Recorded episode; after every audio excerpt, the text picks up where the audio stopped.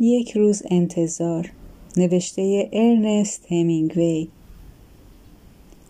هنوز از تخت بیرون نیامده بودیم که به اتاق آمد تا پنجره ها را ببندد.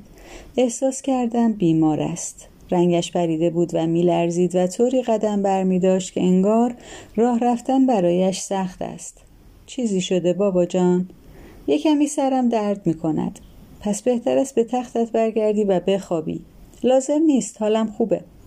گفتم برو بخواب لباسهایم را که پوشیدم میایم و میبینمت اما وقتی که پایین رفتم دیدم لباسهایش را عوض کرده و کنار شومینه نشسته پسرک نه ساله خیلی بیحال و مریض به نظر می رسید.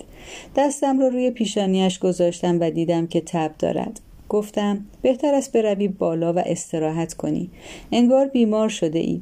گفت چیزیم نیست. دکتر آمد و تبش را اندازه گرفت. پرسیدم چقدر تب دارد؟ 102 درجه. پایین که آمدیم دکتر سن و کپسول و طرز مصرف آنها را به من داد یکی تبر بود یکی دیگری مسهل بود و سومی هم اسید خون را پایین می آورد دکتر گفت میکروب آنفولانزا فقط در محیط اسیدی زنده میماند ظاهرا چیزی نبود که در مورد آنفولانزا نداند و گفت اگر تبش از 104 درجه بالاتر نرود اصلا نباید نگران سلامتیش باشیم. اخیرا آنفولانزای خفیفی شیوع پیدا کرده بود و اگر بچه سینه پهلو نمی کرد خطری نداشت. به اتاق که برگشتم درجه تبش را با زمان مصرف کپسول ها روی تکه کاغذی نوشتم. می‌خواهی برایت چیزی بخوانم؟ پسرک گفت اگر خودت می‌خواهی باشد. رنگش پریده بود و زیر چشمهایش گود افتاده بود. آرام روی تختش دراز کشیده بود و انگار حواسش جای دیگری بود. داستان دزدان دریایی هاوارد پلای را با صدای بلند برایش خواندم. اما معلوم بود که حواسش به داستان نیست. پرسیدم بهتری بابا جان؟ گفت تا حالا که فرقی نکردم. کنار تخت نشستم و برای خودم کتاب خواندم تا زمان کپسول بعدی برسد. باید خوابش می برد اما نگاهش که کردم دیدم با نگاهی عجیب به پایین تخت خیره شده. چرا نمیخوابی زمان خوردن داروها که شد بیدارت می‌کنم دلم می‌خواهد بیدار باشم.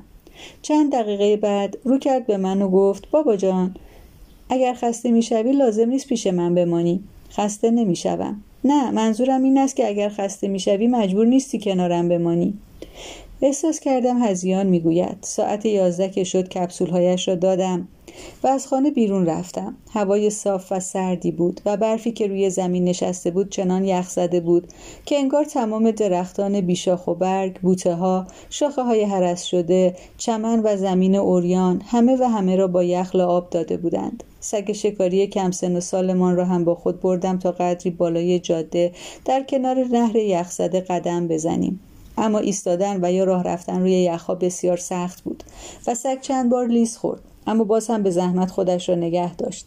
من هم دوبار افتادم. یک بارش آنقدر محکم بود که تفنگ از دستم افتاد و روی یخها سر خوردم. یک بار هم یک دسته بلدرچین را از زیر بوته هایی که از بالای یک طرف نهر آویزان بود پر دادیم و وقتی که داشتند بالای نهر می پریدند و دور می شدند دو تایشان را با تفنگ زدم. چند تایشان لای درختها رفتند ولی بیشترشان لای بوته های انبوه پنهان شدند و اگر می‌خواستم آنها را پر بدهم باید چند بار روی بوته های یخزده می پریدم تازه بلدرچین ها که بیرون می پریدند روی بوته های یخزده و فنرمانند تعادل نداشتم و شکار کردنشان بسیار دشوار بود. به همین دلیل فقط توانستم دو تایشان را بزنم و پنج بار هم تیرم به خطا رفت.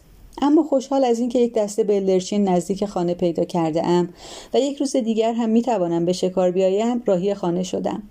به خانه که رسیدم گفتند پسرک کسی را به اتاقش راه نمی دهد می گفت حق ندارید به اتاقم بیایید. نباید به بیماری من مبتلا شوید. به اتاقش رفتم و دیدم درست همانطور که قبلا کنارش بودم روی تخت دراز کشیده رنگ پریده و بیحال. گونه هایش از تب گل انداخته بود و هنوز مثل قبل به پایین تخت خیره شده بود. تبش رو گرفتم. چقدر است؟ گفتم نزدیک صد درجه ولی تبش دقیقا 102 درجه و چهار دهم بود. گفت تبم 102 درجه بود. کی گفته؟ دکتر. تبت زیاد نیست نباید نگران باشی. نگران نیستم اما انگار دست خودم نیست. فکرش را نکن زود خوب می‌شوی.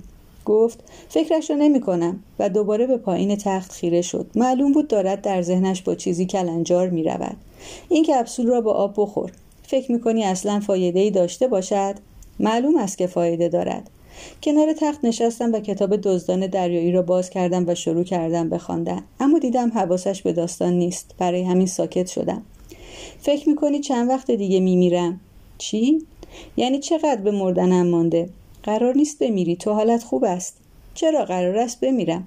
خودم شنیدم گفت تبش 102 درجه است. آدم که از تب 102 درجه نمیمیرد. این چه حرفی است که می‌زنی؟